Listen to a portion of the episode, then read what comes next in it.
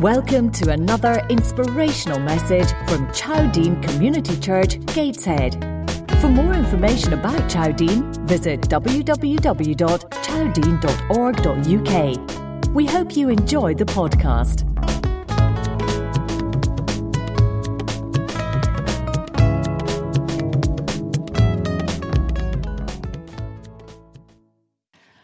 Good morning, church. Can you hear me okay? Good. Hopefully, this will continue. As I said, it's only got to last 25 minutes, and then James can have peace and quiet for the rest of the day. Um, who here is looking forward to Christmas? Come on, some. Yes, that's a bit better. Who's looking forward to Christmas? Well, I love Christmas. I think it's probably due to the fact that I've never actually grown up. I'm still a big kid at heart. I love the whole thing. I love the Christmas story. I love Father Christmas and the stockings. I love the presents. I love the decorations. I love the Christmas carols. Uh, and I'm really looking forward to our, our, service here on the 18th of December. I love the nativity plays, all the kids all cute. Ben had his nativity play on Friday, and I couldn't go, but I was reassured he was dead cute in it.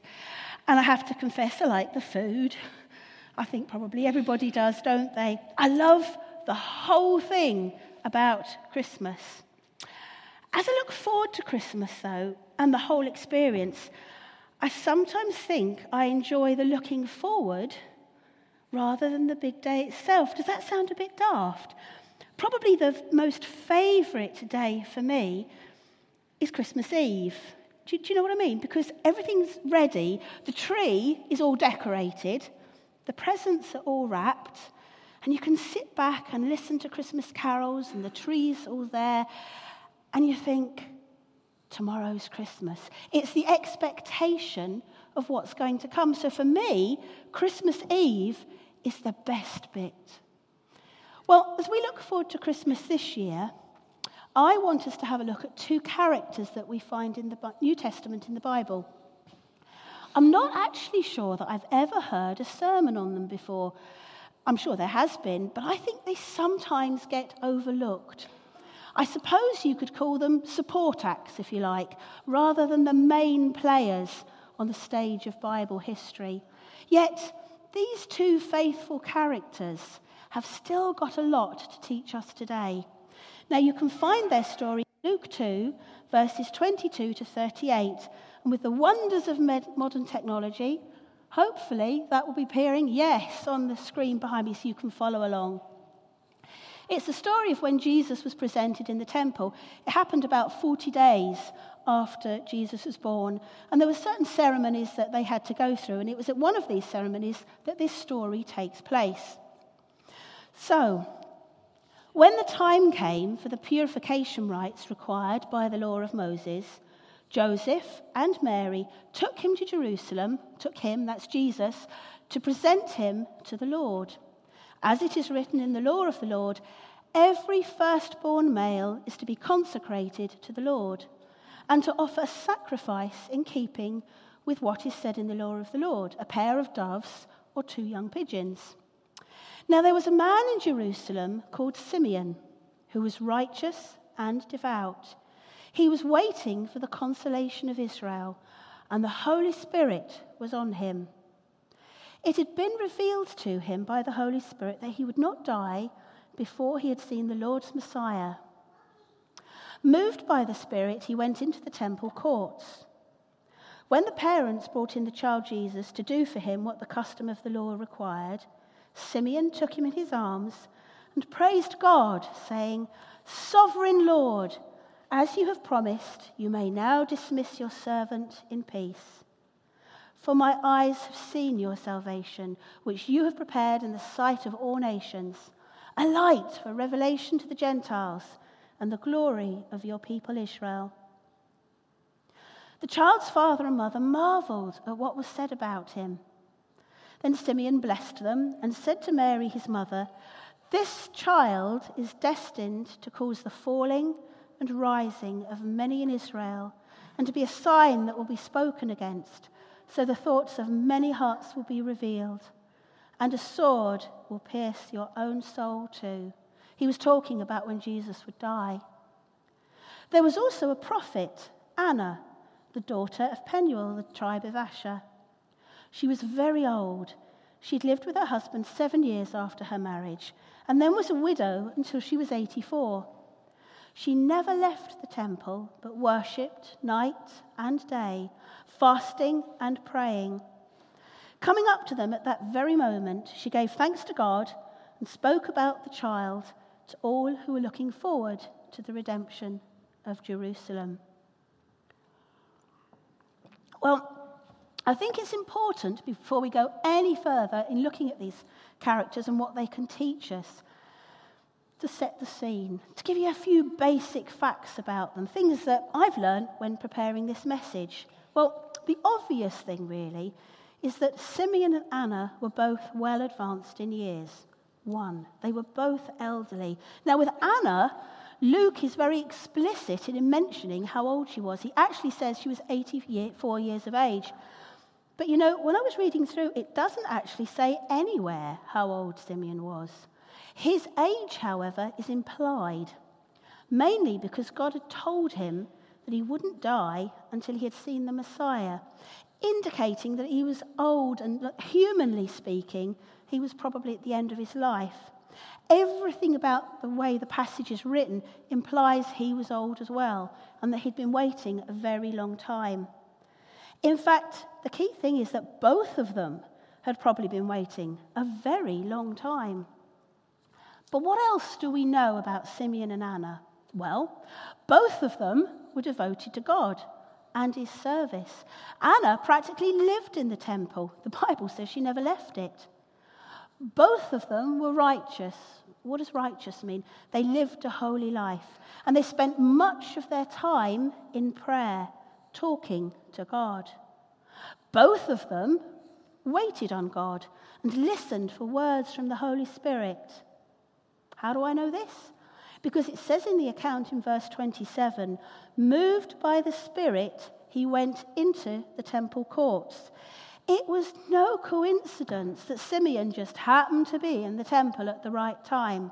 The Holy Spirit had given him a right royal holy nudge and told him to get himself down to the temple. Both he and Anna were listening out for God to speak. But they were both sensitive to God's word and were readily available to serve and obey him. After all, Simeon didn't listen to the nudge and then ignore it.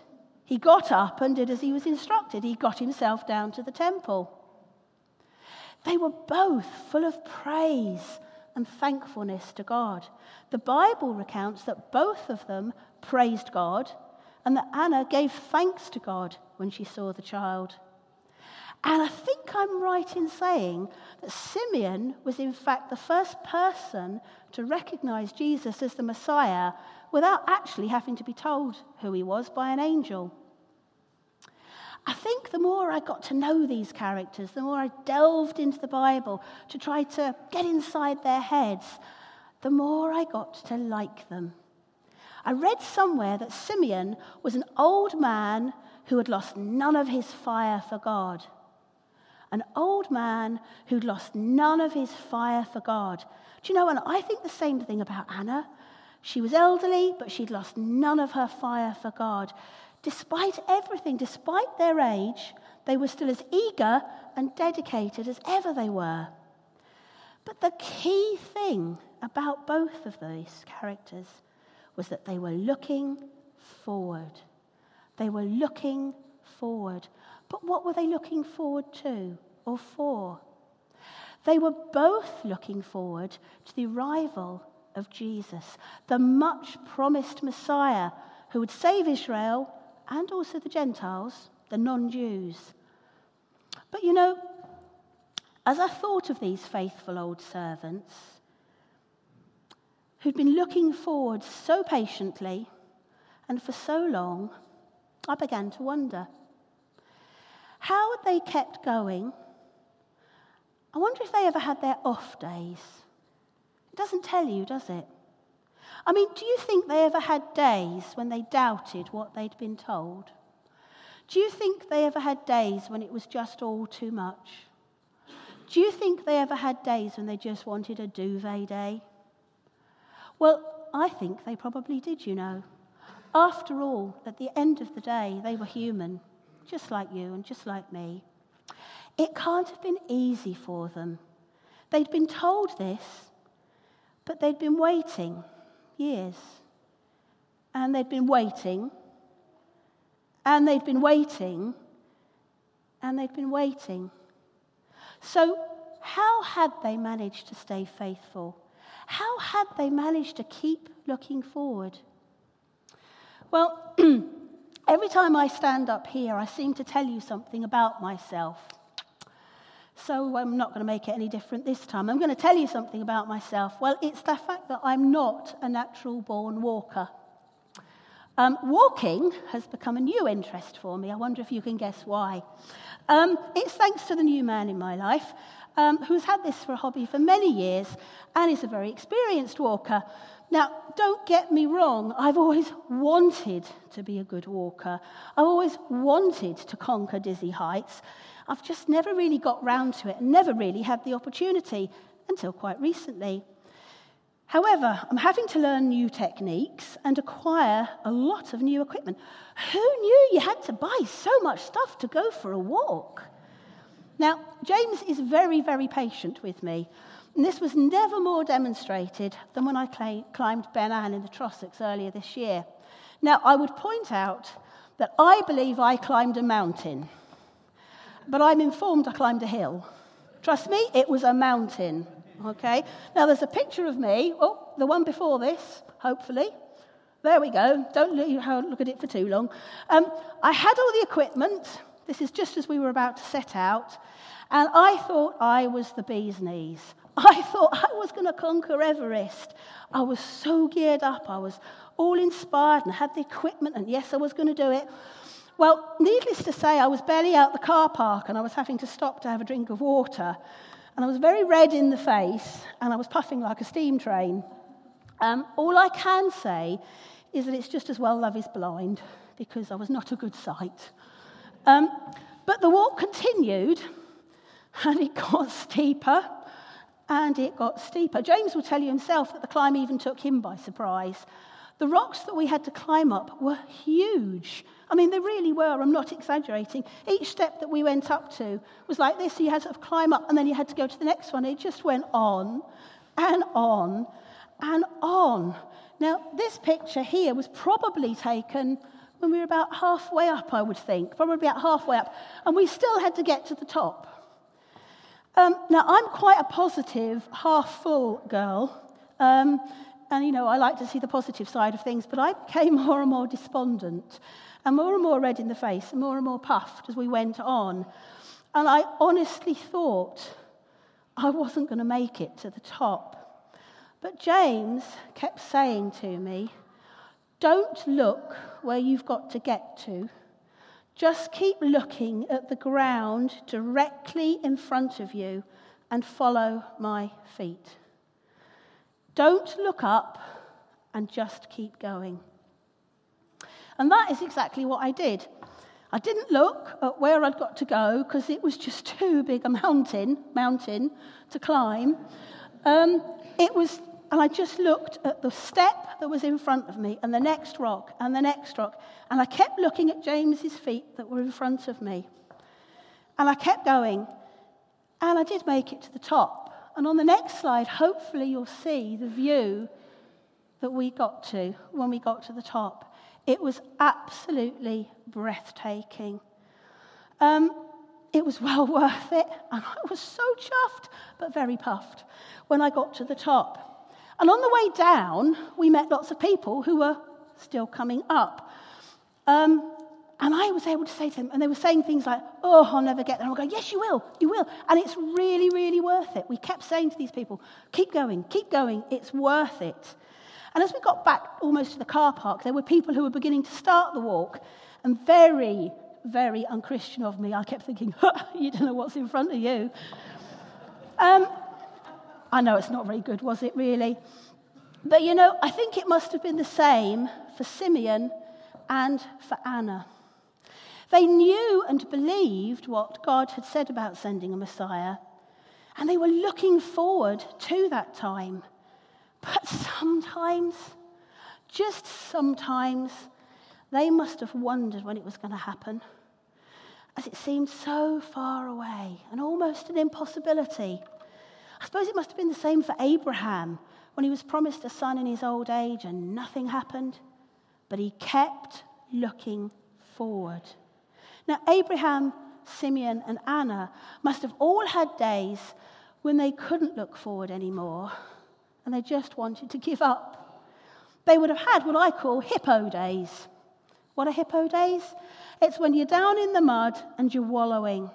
And all they wanted to do was sit in a corner and have a darn good cry. But they and we can't stay in the mud forever. Even when life, people, and circumstances cause us great difficulty. So, how were they able to keep going? How did they keep looking forward? What specialist equipment, what specialist climb equipment and techniques did they have? What was their secret? What can they teach us about keeping going and keeping looking forward? Well, I tell you what, they had the right equipment and training. Just as you have to have the right equipment to climb a mountain, you have to have the right equipment to keep serving God. But how do you get the right equipment? They were where they could meet God and learn about Him and be fed spiritually. In other words, they didn't skip church. And they didn't put other things first. They really, really, really wanted to meet Jesus and to get to know Him and learn about Him. And nothing was going to stand in their way. Now, I'm not suggesting that we all camp out at at the chapel day in and day out and follow Anna's example. But it's sometimes just so easy to make excuses not to come to church. It says in the Bible in Hebrews, not giving up meeting together, as are some in the habit of doing, but encouraging one another, and all the more as you see the day approaching. Now, I'm not saying there aren't some genuine reasons. Of course, there are. There's lots of them when people really can't get to church. I'm not talking about that. I'm talking about times when we blatantly put something else before coming to church. Something that, you know, we'd much rather be doing, really. Something that we'd rather do more than come to church and to praise and worship God and learn about Him.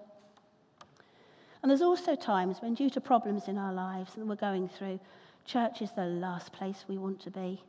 But I tell you what, you know, when you feel that church is the last place you want to be, it's just the place you need to be to learn and hear and praise. Simeon and Anna didn't do that.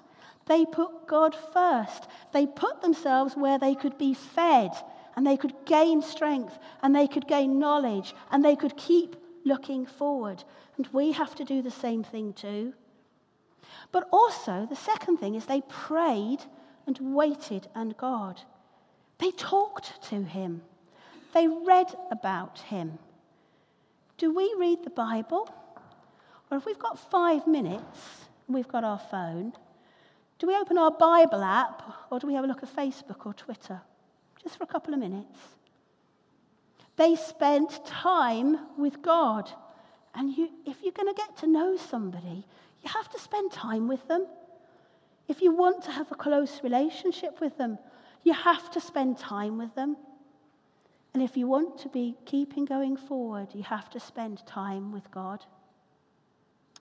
And the third thing they did was they trusted God and they obeyed his commands even when it seemed like they had to wait forever. The Bible says Simeon was righteous and devout, and that Anna worshipped day and night, fasting and praying. Do you remember the old Sunday school chorus? Trust and obey, for there's no other way to be happy in Jesus but to trust and obey. So, I'd like to ask the question Are you looking forward? Are you looking forward, or are things just too hard at the moment? Now, I'm going to share something that I think probably others in the speaking team might have experienced as well. When you're preparing a message to come here, or very often as you've stood here the following week, something happens. A particular circumstance arises. And it's a bit like Satan saying, huh, you put your money where your mouth is. You've stood up there and said this. Put your money where your mouth is. It's happened to me more than once. And it happened again this week while preparing for this talk today. Lots of things have happened this week which I couldn't possibly share with you. Circumstances of illness. I don't think I've left the Queen Elizabeth Hospital. There's been one thing after the other, and you just think, how much more can I cope with? And I kept thinking back to this message that I was going to bring to you this morning. And I kept thinking, I just have to take one day at a time, look directly in front of me, and keep looking forward slowly and trusting and following in Jesus' footsteps. And I just have to keep doing that. Are we having to look just in front day by day, trusting Him, because we really can't look any further forward? Can I say something? Trust Him. Trust Him and obey Him, and you will reach that summit. And it might be as you're looking forward to Christmas that you're looking forward to all the happy things, the presents and the gifts, and the chance to enjoy ourselves with friends and family, and the food. Don't forget the food. Are you looking forward to all of that? Or actually, are you looking forward even past Christmas? Are you looking forward to when you can retire? When you can get a new house? Have a new job? New shoes? New clothes? Or are you looking forward as Simeon and Anna were? Are you looking forward to spending time with Jesus? Are you looking forward to spending time with Jesus.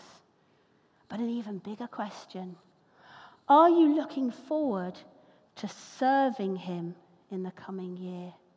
Now, that's a big one, isn't it? So, I'd like to challenge you this morning. Instead of looking forward for you, instead of looking forward for yourself, are you going to look forward for Jesus? And how you can serve Him. And as I ask the band to come up, shall we just say a closing prayer? Dear Lord Jesus, thank you that we can meet with you. Thank you for the example of Simeon and Anna, two faithful servants who looked forward, who looked forward, who trusted you and obeyed you. Help us to follow their example, Lord. Help us to trust you. Help us to obey you. And help us to look forward as we come to Christmas and the coming year. Not for ourselves, Lord. Help us to look forward for you.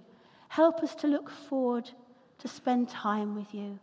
And most importantly, Lord, help us to look forward to serve you. We ask this in your name. Amen.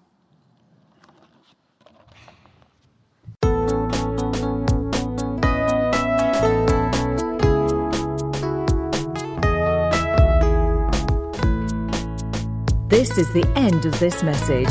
We hope you enjoyed it.